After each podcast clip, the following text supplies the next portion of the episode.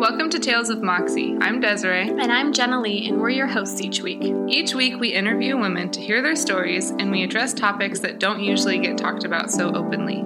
Be ready for honest and raw conversations about all the things we're struggling with as real women. This week, we'll be talking with Melissa Flickinger. She tells all about her struggles with alcoholism through her life and how perspective changed everything the ups, the downs, and everything in between. You can find her blog called Perspective Changes Everything at perspectivechangeseverything.com, on Twitter at, at Perspective805, with her blog link there, or her Facebook page, Perspective Changes Everything. Welcome to the podcast.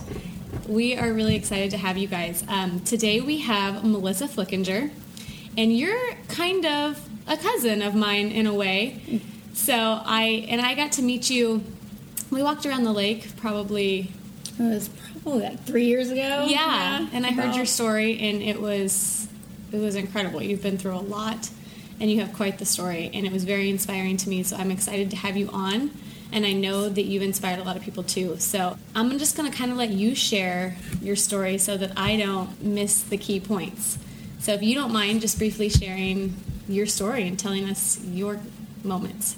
Okay, well, um, first, thank you for having me. And um, yeah, I think um, my story surrounds, um, you know, my struggles with alcohol and um, some drug addiction, but mostly my alcoholism and, you know, my battles through just learning to live a life of sobriety in a world where, I mean, everything is just surrounded by alcohol. Um, mm-hmm. It seems like in this day and age, you just you can't do anything.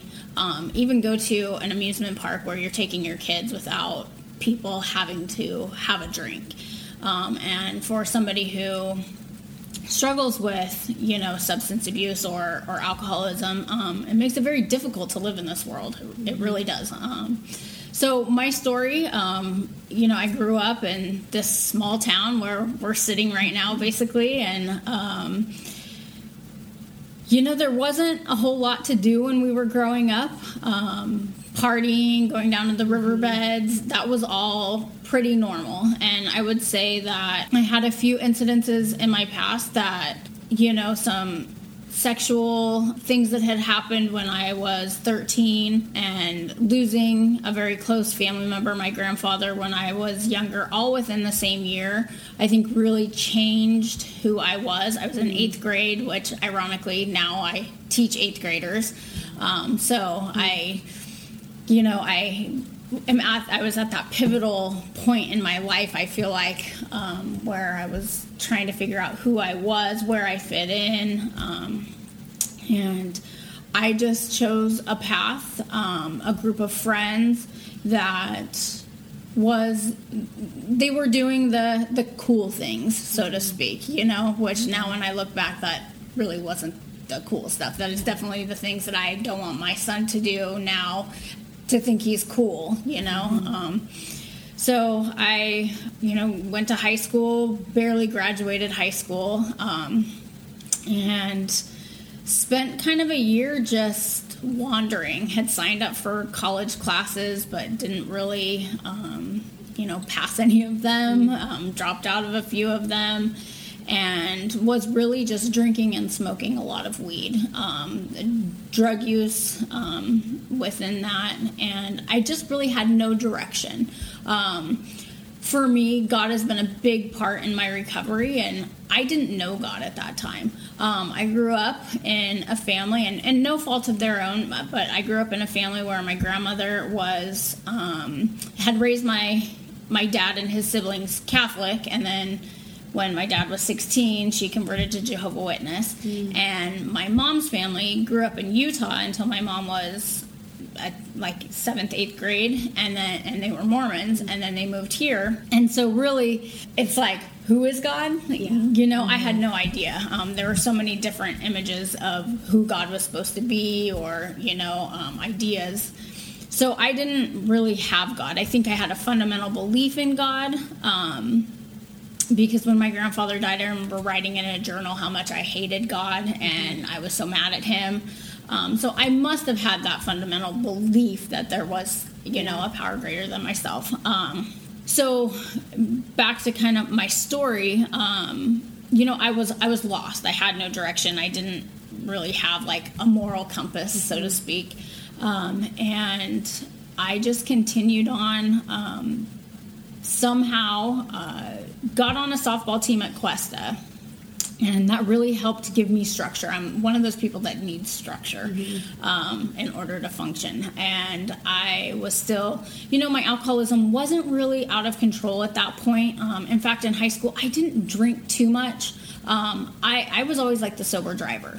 Um, well, sober, so to yeah. speak. You know, I was, yeah. you, you know, I was sober. smoking joints and stuff, but you know, I, I, for some reason, you know, I, I was still you know, I wasn't drinking and driving. That was a choice that I, I definitely didn't make. Once I reached 21, I had been playing softball, I had been going to school, um, you know, trying to kind of do those things, putting one foot in front of the other, you know, mostly because, like, that's kind of what my parents expected of me. Mm-hmm. I had nothing else to do. Um, let's just do this and, you know, kind of keep them happy. And, um, which is good because that, you know, got me to where I am today. Um, so I, I did that, got to the age of 21. Drinking probably started picking up around then. Um, I started having anxiety and panic attacks. Um, right before I entered Cal Poly, I got accepted to Cal Poly and um, went through some psychotherapy, and a lot of it was weed induced panic mm. attacks, okay. marijuana induced panic attacks, because um, I had been smoking weed uh, for a long time and um, religiously, basically. Yeah.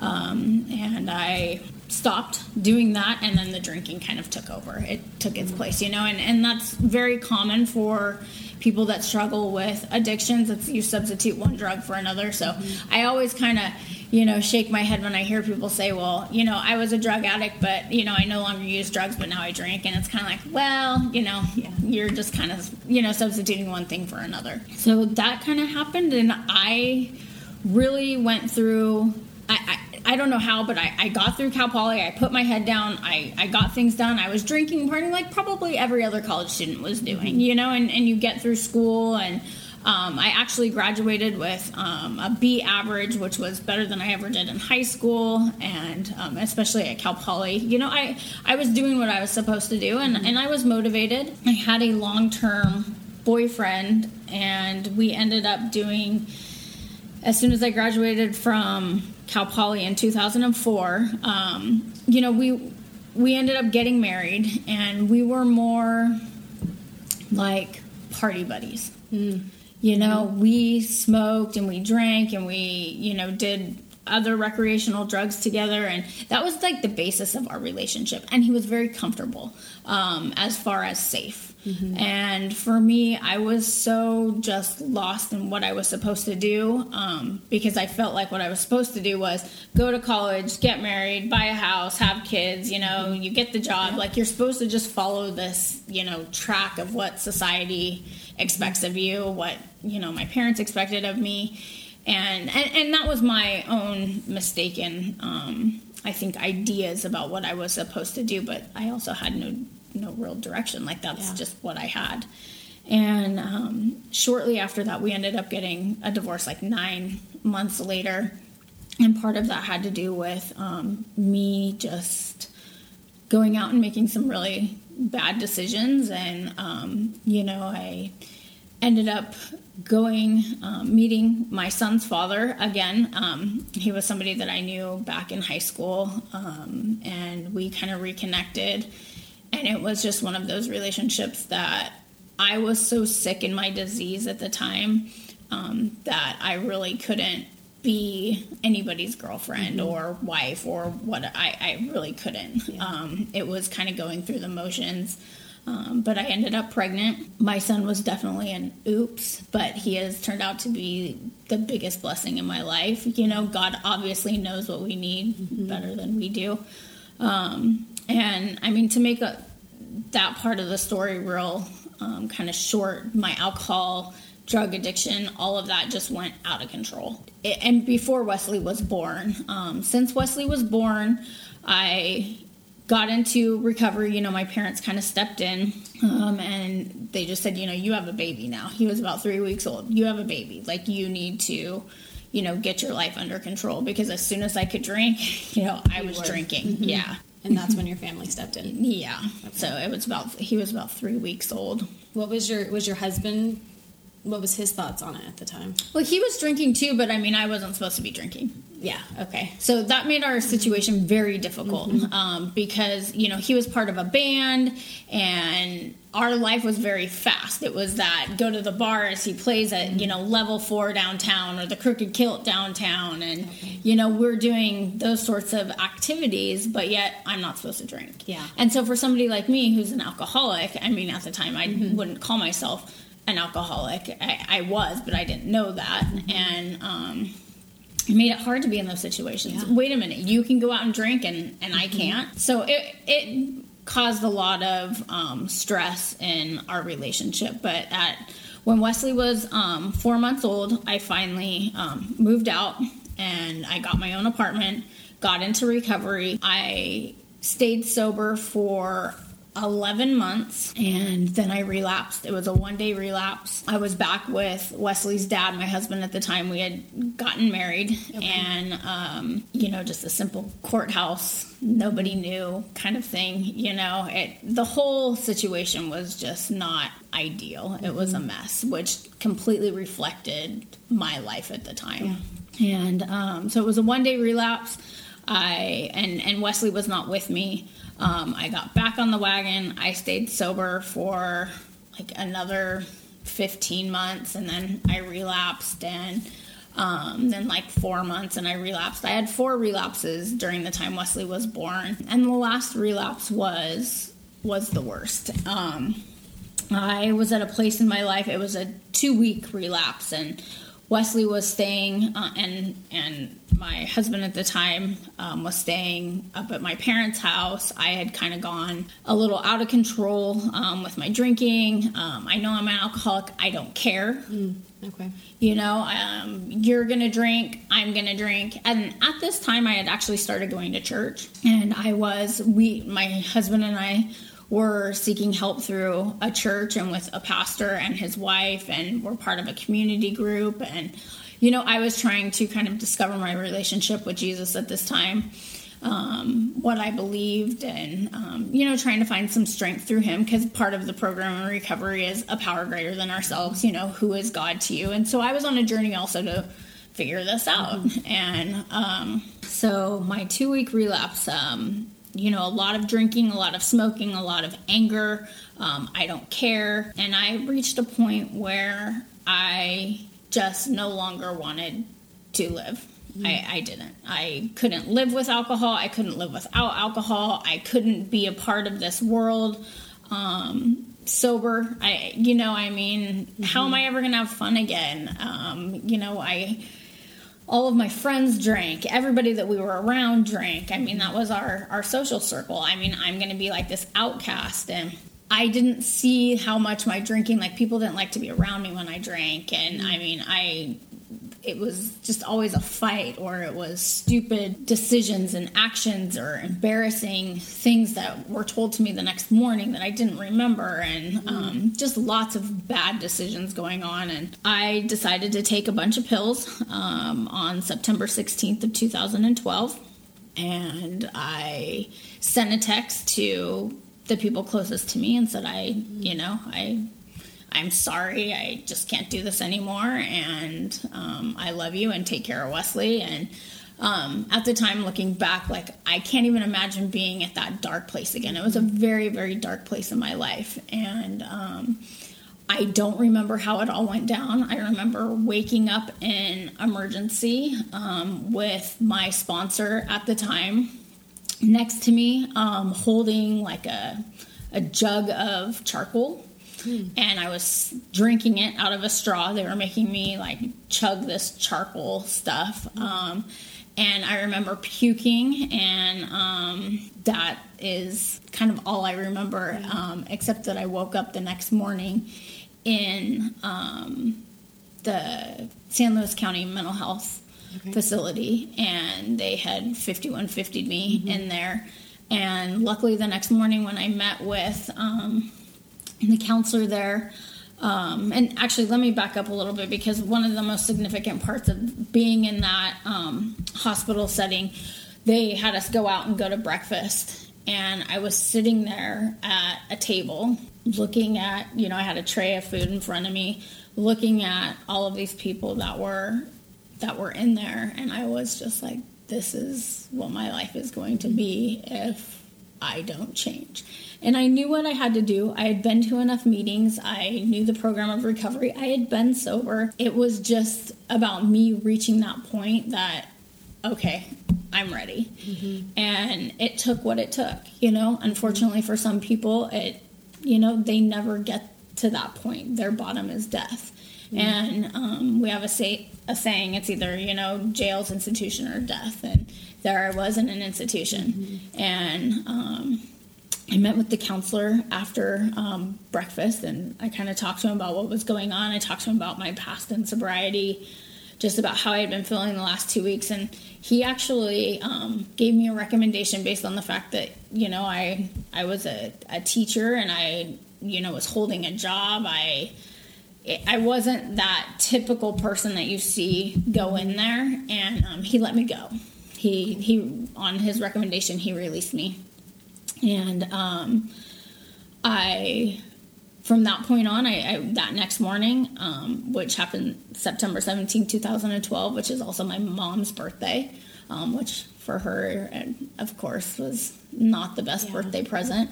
Um, however, every year that I stay sober now on her birthday is a gift that yeah. I get to give her. And, you know, I, I have walked um, a different path since that day. Um, I dived into recovery. Um, you know, along the way during those first couple of years, it was just all about going to meetings, getting myself, you know, close to people that were in recovery, making a lot of changes in my life, including um, divorcing my husband, learning how to share my son um, which was, you know, difficult in itself. Spending some time getting to know me, getting to know God, um, developing a relationship with Him that was very personal. Mm-hmm. Um, but I really spent the first two years of sobriety focused on sobriety.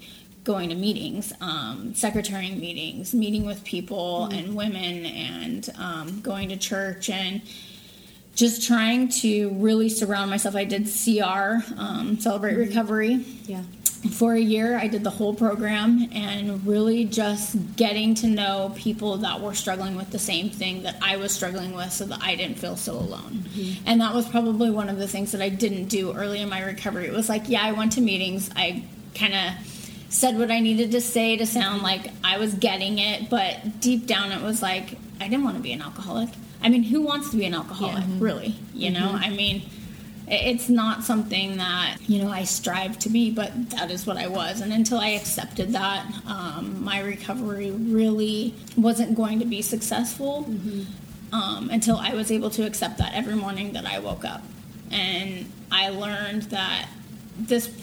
You know, sobriety with anything, it's one day at a time. Mm-hmm. You know, you just take things one day at a time, and that's how I live my life today. When I wake up in the morning, I thank God for another day of sobriety. Um, I thank Him for the blessings in my life. Um, and, you know, I just put one foot in front of the other. Mm-hmm. I don't really stress about the future a whole lot anymore. I, you know, I think about the past, but the past is the past. Mm-hmm. And I just try to live in the moment and I make, you know, the best choices that I can. And, now I've reached a point where I'll be six years sober in September. Congratulations. Thank you. Um, and I feel like I'm able to use my story to help others. Mm-hmm. Um, you know, I I feel like as a teacher, sometimes um, you know people it's taboo for me to share so much personal information, mm-hmm. but at the same time, you know, I wish I would have had somebody when I was in eighth grade or any of those years who struggled with alcohol or drugs and they, they talked about it and they yeah. were more open about it. I think in this day and age where drugs are just so readily available, mm-hmm. whether it's prescription or things that you get off the street. I mean, now marijuana, you can just, you yeah. know, go to a mm-hmm. store and mm-hmm. buy. Yeah. Um, I can't imagine if That's it was scary. that way yeah. when I was younger. So oh my goodness. yeah. Um, but it's you know it's it's different now, and um, I think that we need people talking about mm-hmm. these things more openly um, so that you know our younger generation knows that you can live life sober yeah. i mean i there's no way I could go back to that life. I mean, you know, by the mm-hmm. grace of God, I, I won't ever. Um, but it's, I have more fun than I ever had drinking. I laugh. I, I go to concerts. My husband and I, who my husband now is is sober, and he's been sober the entire time that I have known him. Um, we just celebrated our fourth anniversary this summer, and you know we have never been drunk together. Yeah. You know we have. I I mean, we have sober sex. Like we yeah. have everything is mm-hmm. is in the moment. It's real. It's we are fully present for everything, and we do everything that you could possibly do. Mm-hmm. I mean, we just went to the the Pitbull concert at the fair, and we were dancing and mm-hmm. singing with my you know nine and a half year old son, and just completely having a good time. Yeah, and that's just what life's about for us now. Um, life is just about having a good time and having a strong family unit and um, just living life one day at a time the best that we can. Yeah. Um, so, you know, that's kind of a, a little gist of my story. There's definitely some dramatic episodes within that, yeah. but, you know, not everything. You get the, yeah. the kind of gist of it. What does, so now, since you've been sober for the last six years, which is amazing, by the way, because mm-hmm. that's such a feat um, what has it looked like for you? Has has there been moments of struggle within those last six years of like, I want to do this, but I'm not going to, or how how has that been?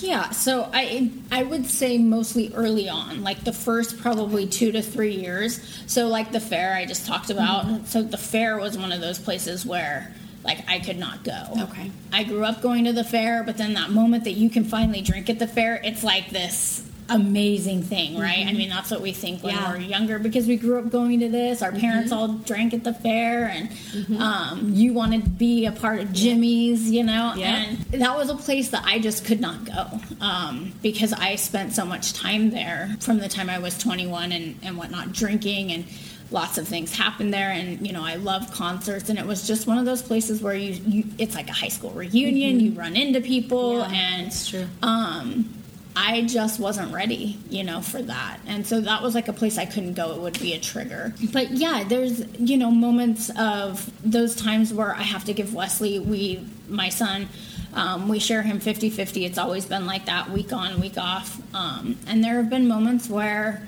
that was hard. It was hard for me to um, really adjust to that because I was missing out on 50% of his life. Mm-hmm. And I you know there there was a point probably about a year and a half into my sobriety where Wesley was starting kindergarten and I was bummed like I wasn't going to be a part of all of this you know it, yeah. it, wasn't I had one child and that was all I was going to have and I was only going to be 50% a part of his mm-hmm. life and um, based on the choices that I had made and um, and whatnot.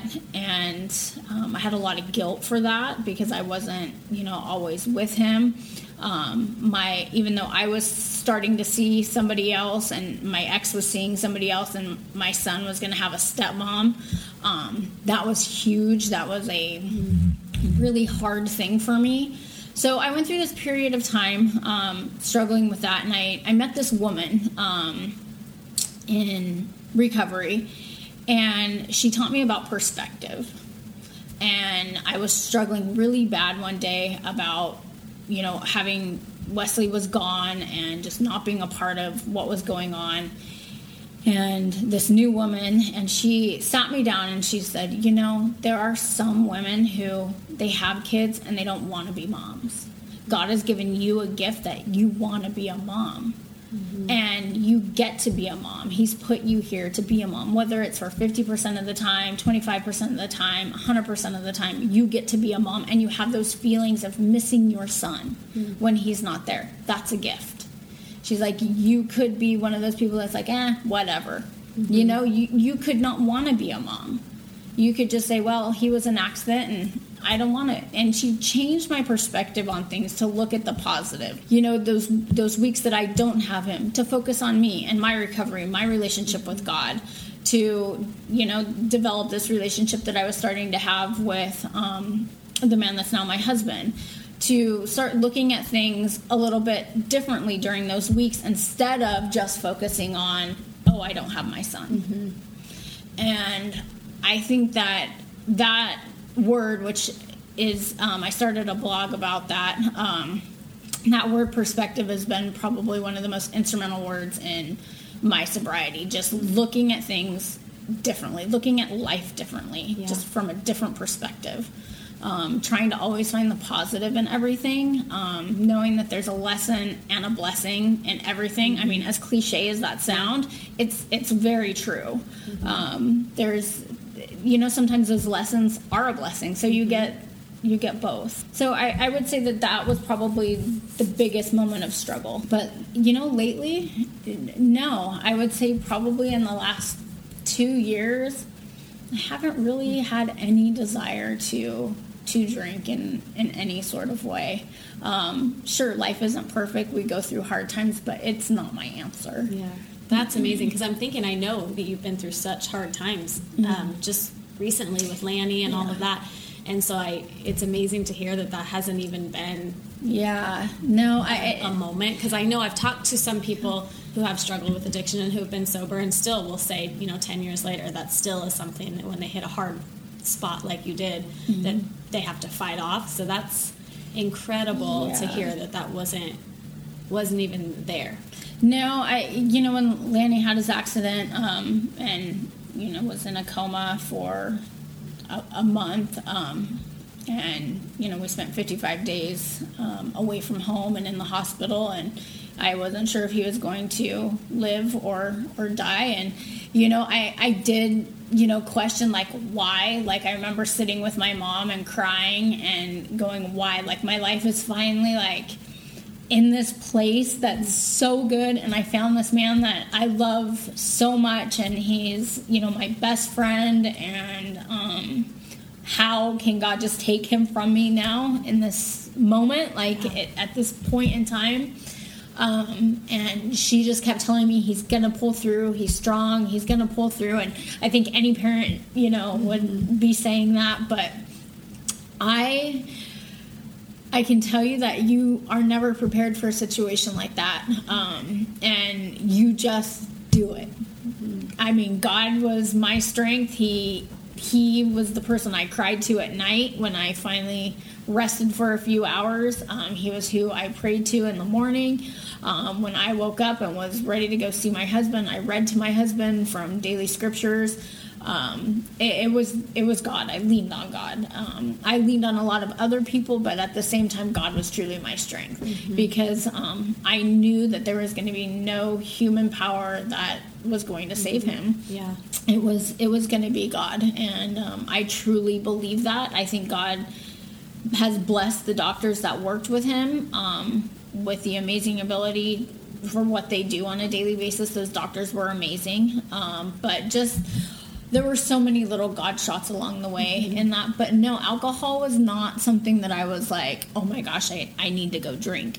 Um, so I think I posted something on Facebook along the lines of um, like, I would drink right now if it wasn't mm. for my strength and sobriety. Yeah. Um, because, I mean, really, what would you? I, yeah. I mean, a lot of people would do that, even if you're mm-hmm. not an alcoholic. Just yeah. handling that, stress. Yeah, that yeah. could be a time. Yeah. Yeah. That's um, exactly right.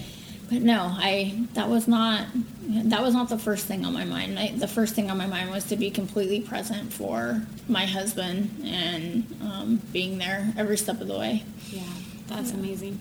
So I'm wondering um, if you could elaborate a little bit on how your journey with God started. Because so you went to you started going to church I with did. your ex, yes, right. So how did that transpire? How did you guys come to that place? So my in-laws, um, his brother and and his wife went to ABC here in um, Atascadero and invited us to go when I was pregnant, and I you know, was like, oh, okay, yeah, we can start going. It'd probably be a good thing. And mm-hmm. so I just kind of went listening, and and I went and I listened, and I wasn't really sure. Um, I hadn't really gotten into recovery yet, and mm-hmm. that whole you know process of trying to find god like in step Yeah. three um, you know step two i went i just listened and i it didn't touch me at that time it, it didn't reach me at that time um, but after wesley was born um, and i got into recovery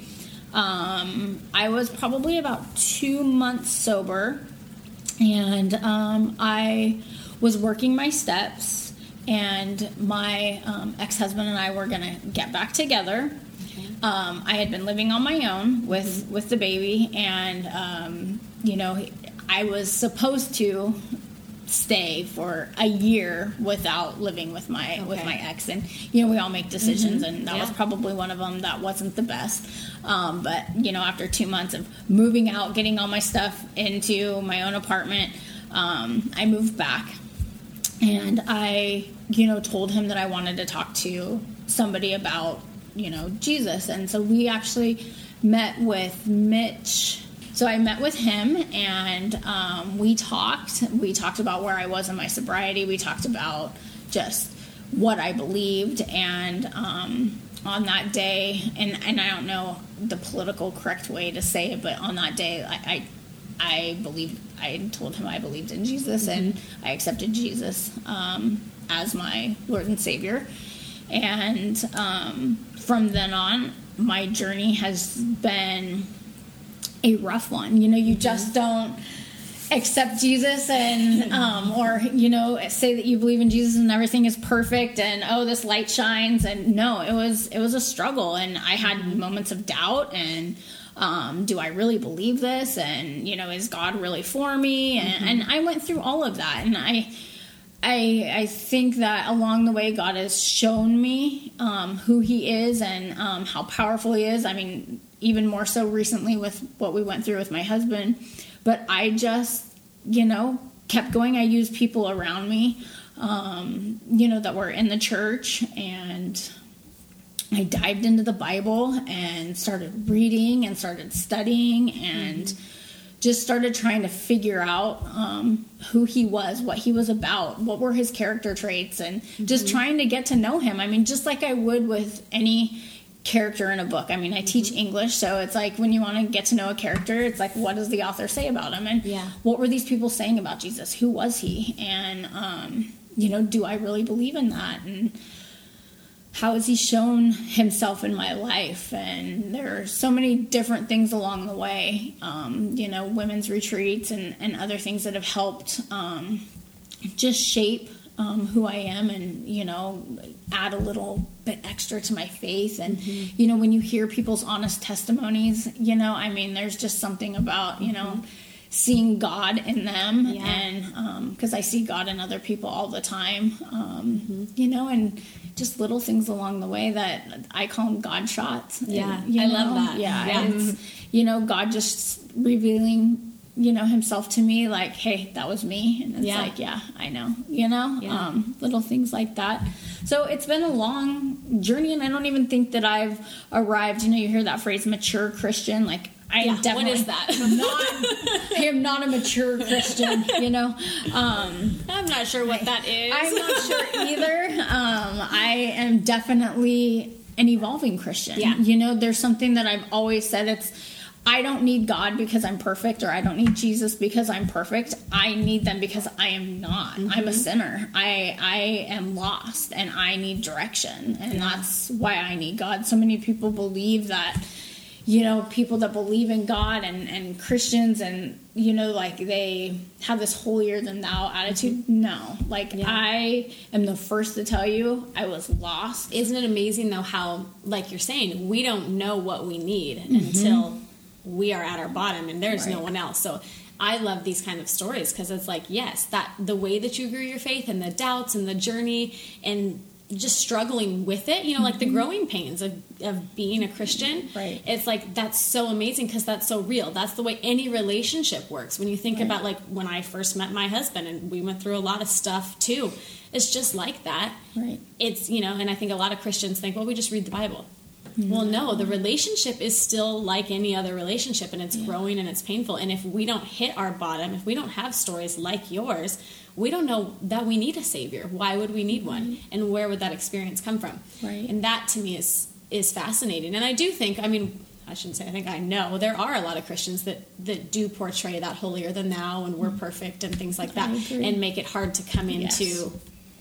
you know being accepted in the Christian world. Right. Um, but it's stories like yours and Desiree's and things like that that it's like okay these are the people that when you find those Christian people Mm-hmm. you're like no we know and we've been there come on in we know that we're all- we all need Jesus you know Jesus fix Right. it please Right. but but we do need that so it's it's true to Yeah. find that that balance and that that actual relationship with him is Yeah. amazing what role do you think the support of the church played for you in your sobriety Um, I, CR Celebrate Recovery is an amazing program, and I met some amazing women um, in that program. Some who I still talk to today, um, and working through um, the steps um, are basically the same steps as in AA. There's just a biblical verse that goes along with it. Um, because if you actually trace back Alcoholics Anonymous um, before Alcoholics Anonymous, like the book was actually written, they were reading the Bible. Okay. So, So- it's kind of going back to the roots. I mean, and and people, there's a lot of debate about that, but if you go to, um, you know, some of the the past history and you look it up and you read it, that's what they were reading. I mean, they didn't just pop Alcoholics Anonymous, the big book, out of the air. Yeah. Like they wrote it, Yeah. you know, but they also wrote it in a way for anybody to be able to grasp it. Um, so if you were, you know, Mormon, you Yeah. were um, Catholic, you you know, you didn't believe, you were an atheist. I mean, all of those things that they made sure that that book was available to anybody from any religion. So, and, and I get that, you know, um, because the goal was obviously to get people to stop drinking. Yeah. Um, now you did AA first for a while. I did, Right? Did you yeah. do CR for a while first, or was that when you were actually starting to hit recovery hard? Yes, when I started to hit recovery hard, and so I started. I, I started CR. Um, I actually I tried it before my this last sobriety. I did try it, but I didn't like go a whole Mm-hmm. Yeah, lot. fully but. I went this when I first got sober. This time, the first I would say after six months, I started going. A new class started, and I dived right in, and I did the complete program, Mm-hmm. um, and completed all twelve steps and. You know, um, there were bumps along the way. The woman who I told my fourth step to, so you know, you do your fourth and fifth step, and it's basically about resentments, and you are admitting a lot of the the things that you did to hurt people. I, I mean, you're basically confessing your Yeah. your sins, and I mean, um, lack of a better term. And I, I was doing this in AA with a woman, and then I, I was doing it in CR with a Christian woman. And after um, I shared with her, she no longer wanted to be a part of my sobriety. The Christian woman. Yeah. Wow. Um, and Isn't that sad that that doesn't Yeah. surprise me? Um, That that's yeah.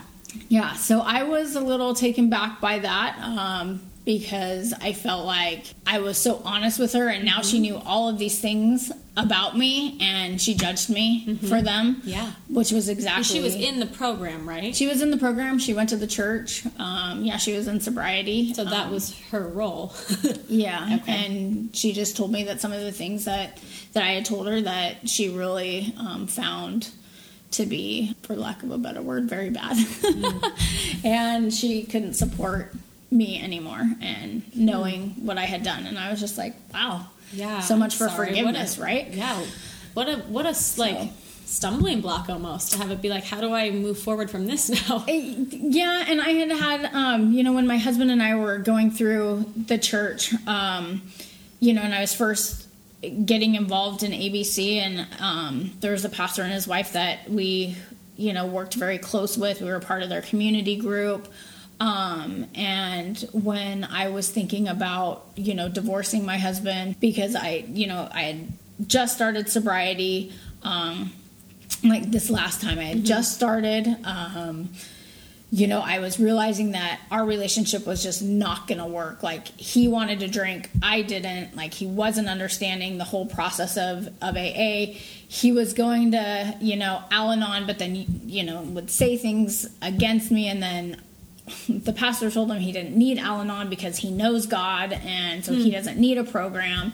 And it's like that's not really what Al Anon's for. It's so there was that, and um, I sat down with the pastor's wife um, one day at her house, and I told her that you know I really don't think I can be married to my husband anymore and she said well you know that if you leave him that you'll have to leave the church because only one person gets to stay Only one person gets to stay. um, it's typically you know the person apparently who doesn't according file. to her who doesn't file Yeah. right and so she said so you know you'll be giving up your relationship your marriage um, you'll have to figure out you know the whole custody you know Mm-hmm. sharing a child and you'll have to find a new church which it, which means which is the funny thing because a new church means friends community a new life And so this was actually before that had happened with the woman in CR as well. Okay. And um, I was just kind of like, wow, okay. So I that it, that was a bitter pill pill to swallow. yeah of course Um, you know, by that November, so I believe I was about two months into my sobriety, um, knowing that if I was really going to do this, I couldn't stay married um, to this man and live the life that we were were trying to live, and I was just going to have to do it. And so by November, I was moved out and living on my own. Had filed for divorce, and then come to find out the church um, helped pay for my husband's lawyer. you too. know, yeah, and so. You know, there's, and I'm thinking, wow, that, that's all the money that I tithed, and you know, the Uh-huh. things that they got. That's what they used, Yeah. um, the money for, and um, did you were you still going to cr I was. so you so you weren't going to church anymore No, but you were going but to I CR. went to how CR. was that experience were you still accepted and taken yeah i mean not a lot of people knew like what was going on with um like that whole uh, with the pastor and and Mm-hmm. his wife um but i was you know so in, involved in cr at that time and um i really liked the program that Mm-hmm. i did stay okay and I did work through that. But then that issue happened with um, the lady, and I, I still continued my my year there at CR um, and going, um, but I was pretty much burnt by. That, that church at the at the same time, um, not so much the church, but a few people in in the church. Yeah, which is what it is. Right. How was how was your faith impacted? Like, did that Oh, cause I- more doubt and worry? Oh, so much. I went through probably the most doubt that I've gone through in, in my walk. Like, this is what Christian people are like. Mm-hmm. Yeah. And um, I didn't understand how, what their definition of grace and forgiveness were compared to um, what it was in the Bible. I just, I, like, it just didn't match up. Like, I was super confused. Um, Mm-hmm. And, and yeah, I had a lot of doubt, and maybe church isn't for me. And yeah. What I realized along the way, though, I did start going to a church in Paso to stay connected because I realized it was my relationship with God. It was my personal relationship with Jesus that I needed to worry about, not my relationship with a mm-hmm. church or or anything. You and know, at any point, did you feel like you were telling God, "Is this you? Like, or is this what you want and need?" Or did you just know, like, no, this isn't God, so I'm going to move past these people? I I don't know. I think I just knew that I needed God. I, I there was just that that yearning inside of me that still needed to feel connected. Um, and so I did start going to another church, and slowly but surely, you know, I just I didn't have friends there. Um, my new husband had actually started going there when we started dating. He started going there with me, and we just didn't feel a connection at that church, you know. And we would go and we would listen to the messages, and, and my husband is very um, is a strong believer, and he's very diligent in his reading every morning. I mean, even to this day, he he reads every morning and he prays a lot. And I feel like sometimes I fall short in in those areas, and he is very strong in those areas. We just kind of stopped going. Like it, it was just one of those things where I was so resentful, I think, and just didn't want to personally invest in another church um, and then be hurt again. Yeah. I didn't trust the people in the church telling them about me, telling them about my struggles. Yeah. So even though we went there, we weren't really actively involved. We would go, we'd listen to the sermon, and, and we would leave. I didn't communicate with people. I, you know, I think my son went to VBS for a week there, and I volunteered in the kitchen, and still, like, I was not going to tell anybody like about me yeah. you know and what i had been through and here i've been divorced twice and mm-hmm. i'm you know a recovering alcoholic and you know i just i wasn't gonna put myself out there again yeah um, i feel that but you know, after Lanny's accident and some things that the church at ABC have changed, and um, we, I have a couple close friends at ABC, some great people that have always been there um, for me, even through all of the the hard stuff and because of the changes that took place at the church and we've gone back there we've you know i, I think god wants us to forgive a, a big shift happened in that mm-hmm. church not too long ago yeah. and um, almost a divide and the people that that left that church obviously were were people that had impacted my mm-hmm. my walk in yeah. in a negative way and yet they taught me like what a christian mm-hmm. isn't supposed to be. Mm-hmm. You know, I, so we've we've gone back to that church. We have found a nice home there, and we feel comfortable there. Do I feel like I want to invest like myself in there? Not yet. Yeah. You know, I'm still getting there, but we have a great. We started the marriage mentor program just because we want to get closer to God mm-hmm. and um, you know God first. Yeah, we'll grow closer. Not that we have a horrible relationship or anything like that or major problems. We just really wanted to get in touch with God and bring that more into our our marriage, especially after the accident. Yeah. And um, so we've been doing that, and it's been awesome. They're great people, and we love working with them and and just talking with them. And they're already talking about us being marriage mentors. And I mean, my husband's eyes are like, "What do you mean?" Like, like wait, I was just doing this, right? Right. Um, so it's you know, I mean, it's been a really good experience to go back there, and I love seeing a few of the you know the people that have have watched me since I, you know, even mm-hmm. before I was sober. Yeah, I love seeing their faces and their reminders of what Christians are. Well, and I, mm-hmm. I love that. I think that's so important for us to say that despite how it went with that woman and the way that the pastor's wife mm-hmm. and all of that went down, it sounds like there were a few people. Oh, yeah. In there throughout that whole time that, like you just said, we're actually showing Jesus to you, mm-hmm. but we see we get caught on those big things, and yeah. as we should. I mean, honestly, because that's at that moment for me too. It was at that moment of this is the authority. Yeah. You know, which was even harder, especially when you're going through CR and things like that, mm-hmm. and you're mm-hmm. trying to listen to what I need to do to get my life together, right. and the authority comes in. But it's so neat to hear that there are people, you know, and and I think that's important to say for those people that have been through things like that. There are people when you look there are people still there. They might right. not be as boisterous as the right. others, but right. they're there, and there are people who will show you, no, this is actually Jesus, you know, yeah. in person kind of thing, and that's important. And and these people, I actually I talked to, um, you know, they're it's a it's a couple, and um, you know, I met them when um, my son's dad and I actually decided to try the marriage mentor program okay. there, and they were our marriage mentors. And mm. some things happened where,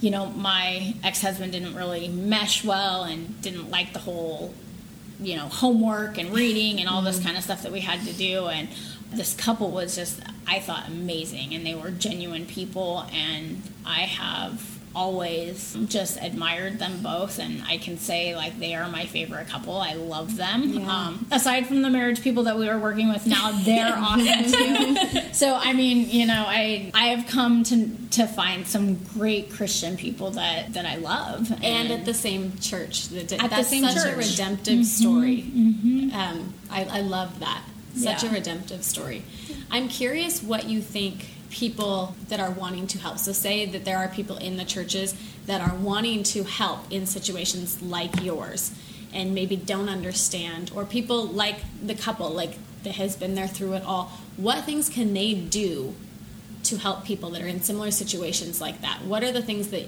they should, you think, would be most helpful for them to help someone? So, like, if somebody like me were to come up and I have this issue, mm-hmm. and um, I, you know, the first thing is, is it's. I think if you don't have an understanding of what addiction and sobriety is and what the struggles are that people face on a daily basis that struggle with alcohol, alcoholism, drug addiction, I think you need to refer them to somebody that does. Mm. I, I, do. I think they need to talk to somebody who has been through it. Mm-hmm. Um, because there is, and, and it, it, says so in the big book, there is something about one alcoholic talking to another. Mm-hmm. It's just like if, you know, you're somebody who um, maybe has been sexually abused. Talking mm-hmm. to somebody who has been through the same thing as you, it, there's something different. You have this common bond already. There's this safety, mm-hmm. and I truly think that that is like the first thing you have to do. You have to get them somebody who understands where they're coming from. Now, could um, this look like even a friend? Like if you went to a friend at the beginning and was was trying to ask for help or what do I do? Would that be like if the friend doesn't understand, get yeah. them someone? Yes. Okay. Yeah, and and that has happened numerous times over um, you know the course of my sobriety where I will get messages, you know, hey, I have a friend who is struggling. I don't know how to help them um, you know, would you mind talking to them? And I've done it several times actually, mm. and you know that's that's part of being in recovery. You're you're giving back. You're you're sharing your experience, strength, and hope with somebody else. Mm. Um, whether they choose to listen, I totally get it because in the beginning I didn't listen either. Yeah. You know, um, I didn't. Mm-hmm. take what everybody was saying and you know really like okay yeah you know I, I get it. Mm-hmm. Um, it was more, you have to put yourself in a position where you're ready, and whatever that is. Like my rock bottom was sitting there at that breakfast table with a group yeah. of mentally insane or, mm-hmm. or dysfunctional people and I was one of them and oh my gosh, you know, this is my life and okay, you know. So I have a 3-year-old. Yeah. Um, and you know, this is who his mom is going to be. Yeah. You know, I didn't I didn't want that um, mm-hmm. for him. I didn't want that for myself, and you know, I didn't really want to die. Mm-hmm. I just needed to learn how to live sober in a world that is surrounded by alcohol. Yeah. And I have a question about that. So, someone who I love dearly in my family is and has been struggling with alcohol. Right now, he's in a rehab facility for the second time, but he's gotten in a lot of trouble and he's had a lot of chances and he he's trying to learn and he's he's he believes in God and he's really trying and I can see he's trying, but what can I do as someone who's close to him, that loves him, that wants the best for him to not enable him but not totally step back and say this is all you, you know? You know, that's there is that that fine line um, because you don't want to enable somebody, um, obviously that has been struggling and you know goes through these patterns because the that part of enabling and that's what Al-Anon is really good for. Um, you kind of learn those boundaries. Um, Can we ask what Al-Anon is? I don't know if you know so. Al-Anon is for um, basically family or friends oh, okay. of okay. an alcoholic. Okay. Yeah. So you you sense. have an alcoholic in your life or, or an addict in your life and it's basically learning how to okay. to deal with that and and you know I, I take that like blame off of yourself like if my mom were to go like mm. she learns that it is not her fault that i am an alcoholic you know and there are certain things that that she can do um, and and learn to not enable me. Okay. You know, mm-hmm. um, she's got to let me walk my path, make my mistakes, and and not feel guilty about that. Yeah. Okay. You know, she can't save me. That's you know, I've got to want to do it myself. And the, the, same thing, you can't save him. There's nothing that anybody can do for somebody um, who is in their disease or, you know, within the midst of alcohol or drug addiction to save them. There's there's nothing. Um, you can pray for them. Yeah. You know, um, you can tell them that you know unless you decide to change your life. Um, I, I feel like I'm on that that show. Um, what is that show? Intervention. Mm, yeah, yeah. I mean, really, you, you can tell them that you know you're you're there for them if they decide to change your life, there's nothing that you wouldn't do for them if they're going to make the right choices. But you can't support their their life because you can't watch them die. Mm-hmm. You can't watch them slowly kill themselves. It truthfully, for people that struggle, I think it boils down to acceptance, and and that's just my opinion. And maybe that's my opinion because that was my story. Accepting that I was an alcoholic Mm-hmm. Saying those words like, I am an alcoholic. You know, you go to meetings and you say them, but do you believe that? You know, did I believe that? Did I want to be that? No. And that was probably like one of the, the things I had to get get past was, okay, this is who I am. It's not who I am, but it is a part of me. And I have to accept that. And so that means I have to live my life in a different way than, mm-hmm. you know, so and so. I I don't get to go out and drink like you know this group of people because it affects me in a different way. Mm-hmm. Um, and learning to accept that is probably the most difficult thing. And and once you can do that, I think that that people are ready, more ready to you know, change their life. But it's really finding that acceptance. Who wants to be different? Yeah. Mm-hmm. I mean, nobody does. And I think we fight that within ourselves. It's a battle within ourselves of we're different. We are. And, um, you know, society and your friends and everybody looks at you differently because you don't drink. And it took me a long time to get over that. And even while I was staying sober, to just feel comfortable in my own skin, knowing that I'm an alcoholic and you know so and so's gonna talk about me because I don't drink and I have a problem. Like mm-hmm. you know, it makes me like some sort of leper. Mm-hmm. No, you know, it's just something that I struggle with. Mm-hmm. Everybody struggles with something, mm-hmm. and that's one yeah. of my struggles. I've embraced it and I've accepted it, and um, now I I live my life to make sure that I protect it because yeah. without my sobriety, I I wouldn't be you know who I am today. Yeah, and I feel like sobriety's taken so lightly now because it's alcohol's just everywhere. Drugs are known so nonchalant, and yeah. it was like I think it was six years ago. One of my older brothers sat down, and it was me and I think two of my other brothers, and he goes, "When was the last time you had six months in between a drink?" My alcoholic brother was like, "Probably before I started even drinking," you know, mm-hmm. and then my other brother was like, "Yeah, I'll have one like once a week, a beer, you know." And he goes, "I can't remember the last time I had a drink six months apart." And it's like you go out to dinner and you get a drink, you know. Mm-hmm. You are at a barbecue and there's beers or yeah. I don't I don't even know. I don't drink often, so I, I don't know what there is, but um, it's like if someone you go on a date and someone offers to buy you a drink, it's awkward to turn them down because yeah. then it's like, oh, you don't drink, like, and it's just part of uh, the social scene.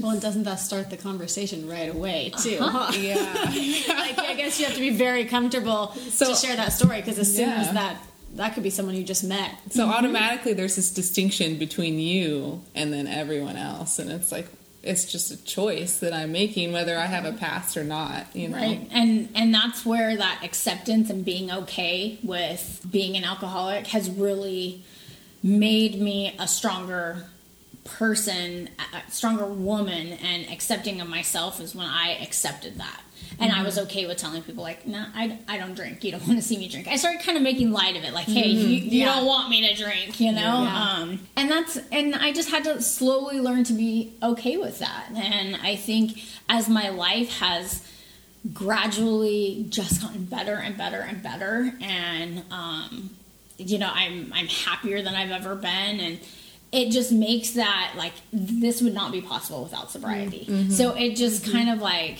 it just hammers that that nail of like this is why we stay sober. This is, you know, this is why we don't drink. And it's just my mm-hmm. life in general. It's that is my um my inspiration. Do you sponsor people now? So I don't. I actually don't go to a lot of AA meetings, and that's something I talk about on my blog. I, I stopped going to AA meetings um, about, I would say, like two two and a half years ago. Okay. Um, like going regularly. regularly. I slowly started dwindling out. Some things happened, and just like any organization, anything, there's drama. Yeah. And there's clicks. You know, AA is not. Um, perfect. Mm-hmm. And I know there are people that go to three meetings a day and, and that's what they do and they sponsor a lot of people and that's great. That's what they need for their mm-hmm. sobriety and how they feel like they're giving back and and I don't judge them for that just like they shouldn't judge me because You don't. I don't. Yeah. Because I will tell you meetings don't stay sober. I've been in numerous meetings where that person comes every single day and he can't put 2 to 3 days together. Meetings yeah. don't keep you sober. It's a choice that I make on a daily basis. I could choose right now to go buy a bottle of wine and drink it. Mm-hmm. I don't. Yeah. I choose not to. And I mean, it takes a long time to get to that point, and there's a lot more that goes with that, but I just don't think that meetings are the end all be all of, of sobriety. I think that there there is other ways um, to do that in the beginning. Do I think people need meetings and, and need a program and need a sponsor? Absolutely. Yeah. People need direction. Um, people need to be surrounded by people that have been through it. I mm-hmm. think once you kind of get on your feet, you're starting to really feel comfortable to the point where you can sponsor people. And and I have in the past, and they haven't gone so well because you want these people to get it and get it and get it, and you have to remember like you were once in their shoes mm-hmm. and you didn't get it. Um, and so it was hard for me. You you get emotionally attached to these mm-hmm. people, and then you start blaming yourself like oh i wasn't a good enough sponsor or i didn't mm-hmm. do this or maybe i caused them to drink and there's a lot that and i just wasn't I, I, I did it a couple of times and then I just wasn't ready for for that part of it. And so if somebody were to come up and ask me if they needed that they needed help and, and it's happened numerous times, I, I'm there. Mm. I will I will come and I will talk to you. I will take you to a meeting. I will do whatever it is that you um, that I feel you, you know you need um, in order to help you. Um, and I, I would sponsor somebody. Um, I talk to a couple of people regularly about sobriety that are you know in their first couple of years and just share some experience, strength, and hope with them, um, but more as a friend, not as a Yeah. sponsor. And I feel like sometimes that whole sponsor sponsee relationship, it gets to be like almost like a business mm. relationship. And I'd rather have a more personal relationship with somebody than just like, I'm here to help you with your sobriety and you need to do what I mm-hmm. say. Like, that's just not me. Well, and Um, it seems like it would be more impactful. Too. yeah, mm-hmm. I, and, and I just like that. You know, this person knows that I'm sober, and she can call me with anything that she needs, or she can text me with anything that she needs, and we'll talk. You know, um, you have a problem, you you feel like drinking, she knows she can call me, and and I'm there. Um, I, I think too with me being so open about my sobriety, especially with my students, and you know, um, writing my blog, and people know like I'm sober. I'll I'll help you. Um, I can't tell you how many students have come up to me, and you know, I have somebody in my family or my mom or my dad struggles with alcohol, and you know, you you sit and you you let them talk. You let them let them vent, and you you try to kind of like help them, and I check in on them all the time, and you know, I think that I'm servicing people mm-hmm. using my sobriety just in a different way, mm-hmm. just not at a meeting, not doing the typical sponsor thing that they do in AA. Yeah, but you're playing such a role. You know, It's- you're playing the role that you can play in their Right. lives. And I love, I just love hearing how that is now. That something that you had a hard time saying, I'm an alcoholic, is now Mm-hmm. the thing that is like people come to you for. You know, that God has put that as a part of your story, that Mm-hmm. it's like now people come to me because of that, and I can help. I have a unique spot in the world that I can help people with because that's a part of who I am. Right, and there's so many people that aren't in meetings who don't go to AA that struggle, and you know, I mean, a student who you know I find out has you know used or, you know and gotten suspended or or whatever because of you know drugs or alcohol, and it's like that's a chance for me to share a little bit of my story, and and I've done that a couple of times, you know, with mm-hmm. a couple of students that I felt close to, and it's like, you know, you don't have to live that life. Just because everybody else is doing it doesn't mean mm-hmm. you know you have to. And I just feel like I I'm giving back in a different way. Yeah. And and being more open. Not a lot of people are as open with their sobriety. They kind of keep it in the rooms and whatnot. But the rest of the world, you know, needs to know that there are people that struggle, get better, and and I feel like I'm using my voice to do that. So my story's out there. It's for anybody you know, to read, to Mm-hmm. obviously now to listen to. Yeah. So I'm doing it in a different way. Mm-hmm. You know, I'm not so anonymous. Yeah. I just have to say, I think it's amazing and such a blessing that you're using um, your place surrounded by all these kids that are in that spot in their lives that you were when you wish you had someone. Because I, that was the age when I wish I had someone also. And it's like, there's this path. And if I had someone that would just speak a little truth into my life, mm-hmm. because people try to shelter kids. Oh no, don't don't look over there, you know. Right. and they try to try to guide them th- on the right path by putting up these barriers instead of like tearing down the curtain and saying that's what you want that's how mm-hmm. you want your future mm-hmm. and it's like talking to them openly and at, when they're at the age that they need it and not every kid needs it but there are a lot of kids. And it's just such a blessing that you come openly and lovingly and mm-hmm. say i'm here if you need me. And mm-hmm. that's it's those kinds of not only authority figures but teachers in my life that took the time to say how are you doing? How is this person in your life? Like i mm-hmm. know you were having a hard time. Like and those are the people i still remember. My one of my teachers she would sit and talk to me for like an hour after class and we got to the to the point where she would let me borrow her climbing shoes because she had climbing shoes to climb with her daughter she goes here borrow them to the end of the year and it's like the the personal relationships make the biggest impact Yeah. And That's what I like. The Yeah. personal part. it's Yeah. so cool that you're doing that And how neat that despite I mean, that's that's also something that's so fascinating to me is that despite the road you were on, you went to school, you became a teacher. Like that still all happened to where now that's a kept my unique part of your story, you know? You know, I was, and and I do want to say, you know, I mean, especially in case like district personnel like listens to this. I, I mean, I I was not somebody who went to work Yeah. drunk um, or you know used at work or, or anything like that. Like I always.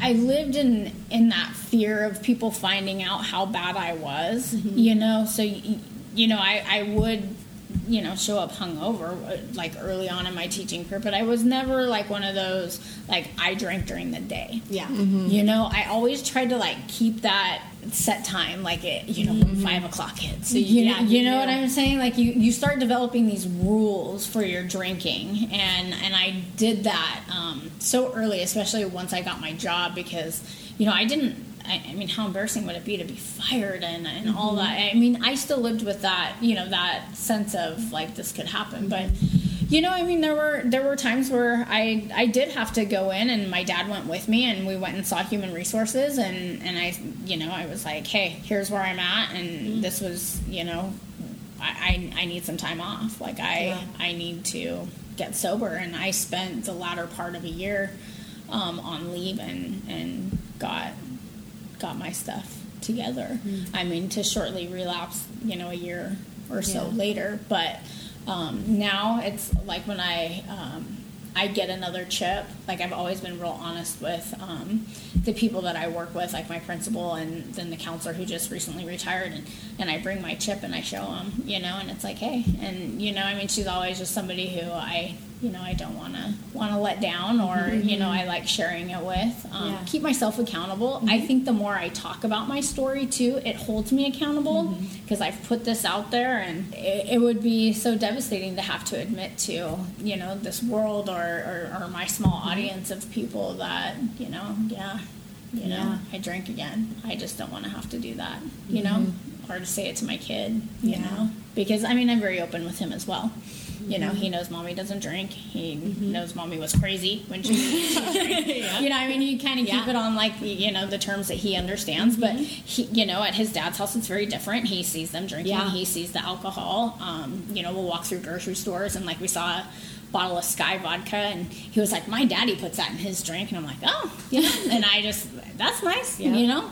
And I just keep on going, and it is what it is. You know, he's gonna gonna see that, but I will also be able to have that those talks. I think at nine, it's too young Yeah. to really like get in too deep with it. But at some point, you know, we'll we'll have that chat like this is why mommy doesn't do this and Mm-hmm. you know i have a, a couple other alcoholics in my family I, I think that it can be like a genetic thing and i want him to be aware of that you Mm-hmm. Yeah. know so i mean we'll once that day comes you know we'll we'll talk about it but he definitely knows mommy doesn't drink alcohol lanny doesn't drink alcohol um, you know and he's never seen just me drunk is. it is Yeah. yeah. and so like when we'll go to the fair it's so funny um, you know he, he notices when people you know are are drunk and Yeah. um, and he will say That's a good place to you know, notice. right? Yeah. And he did just the other day. I mean, he was like, "Mommy, did you act like that?" Um, and he always wants to know, like, what were you like? You I know? love kids' minds. They're like, let's just ask. Uh-huh. Did you act like that? And I'm like, well, you know, what did you do? And you know, I just tell him, mommy just was crazy. You know, she just acted crazy, and that's just where I leave it for right now. Yeah. So. One of the things you said was that you would wait. It would be a rule until five o'clock at night. I'm curious. Did that play a part in your denial of thinking you were alcoholic? Yeah. Because you could go without during the day and then would just be at night. Yeah, I, I think so. And, you know, but weekend hit and there was no five o'clock every, you know, it was five o'clock at 9 a.m. I mean, yeah, I would think that that was more of like that functioning. I mean, even before like I was ever, like that word alcohol, alcoholism was mm-hmm. ever thrown my way. I mean, I was.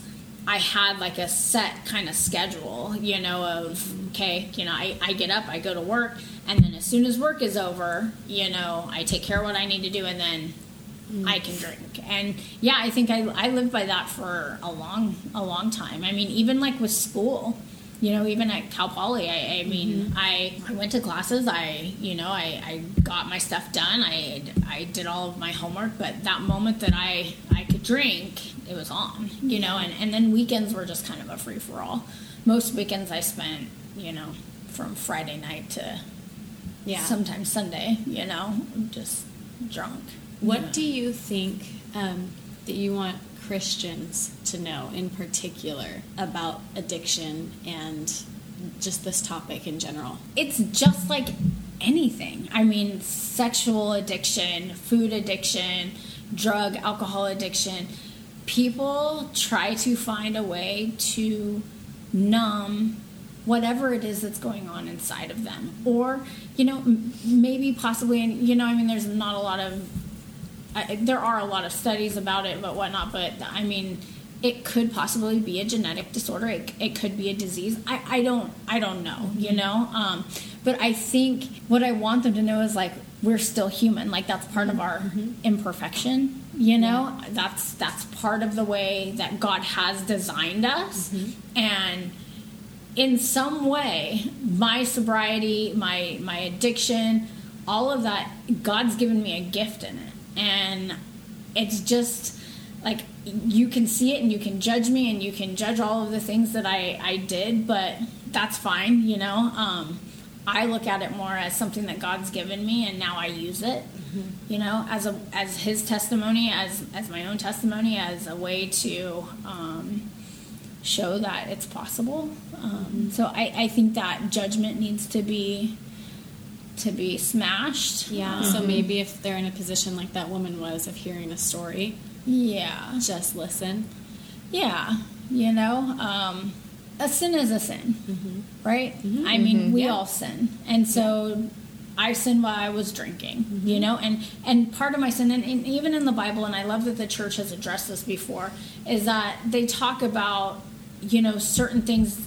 Like just because it's okay for somebody else doesn't mean that mm-hmm. like you should mm-hmm. do it. Yeah. You know, um, because for me, alcoholism is something I can't do. Maybe you can have a couple glasses of wine mm-hmm. and stop. I can't. Yeah. So that's my, you know, my sin. But should I be judged for that? Maybe you can't go to the store and not spend, you know, a thousand dollars. Well, I can. You know, Yeah. I only buy on clearance. I I mean, the, everything. It's it's kind of, you know, that's apples to oranges in mm-hmm. in a certain sense, but it, it's the same. Like mm-hmm. we all sin. Why should you judge my sin more harshly than you judge somebody else's? So I just think you know when you live in a glass house, we don't throw stones. Mm-hmm. You know, um, and I, I think that it's not that I want people to be to pity people that have drug addictions or alcohol addictions, we shouldn't be pitied. It's something that, that we have, and we just have to learn to, you know, live with it mm-hmm. and, and, and find ways to, to deal with it. What advice would you give to someone right now that is struggling with alcoholism and has not, maybe not even gone the first time to get help, but just maybe listening to this is thinking, I need to do something? What advice would you have for them? To act on it call somebody, like? okay. um, anybody, and find somebody that has is struggling with it or has struggled with it. Even if you have to call somebody who has to call somebody, I mean, mm-hmm. find somebody to talk to. Don't. I, I think the most important thing to know is that you're not alone. Mm-hmm. Um, there are so many people out there that have struggled and have recovered and that are willing to to help people, um, but don't suffer in silence. Don't suffer alone because you're not alone. And how can people find you and your blog and more of your story? So I do have a blog. It's called Perspective Changes Everything. Um, so you can find it on the web it's perspectivechangeseverything.com i'm on twitter under perspective. It's like at perspective 805 okay. Um, and you can find my blog link there. And then i there's a facebook page perspective changes everything. Okay. um, and you can find it there. So I, I talk about you know i talk about sobriety. I talk about my perspectives on different things. Um, you know like the 10 words i live by. Mm-hmm. i talk about um, just random stuff, mom stuff. Yeah. You know, I mean, my blog is as I've started getting into the blogging world, I've kind of realized like there's fashion bloggers and travel bloggers and food bloggers, and you know, um, I am not really a categorized blogger, I guess you could say. I, my blog is just me. It's just me mm-hmm. sharing things that I've been through, things on my mind, um, things I've experienced. Sometimes just my opinion. Mm-hmm. Um, you know, it's it's just me. Um, yeah, and yeah. it's it's a fantastic blog. Mm-hmm. I love it. I'm subscribed to it. Mm-hmm. So again, it's she's Melissa Flickinger, and it's perspectivechangeseverything.com. Mm-hmm. Um, and like she said, you can find her on Facebook with the page Perspective Changes Everything, and Twitter at, at Perspective 805. Yeah.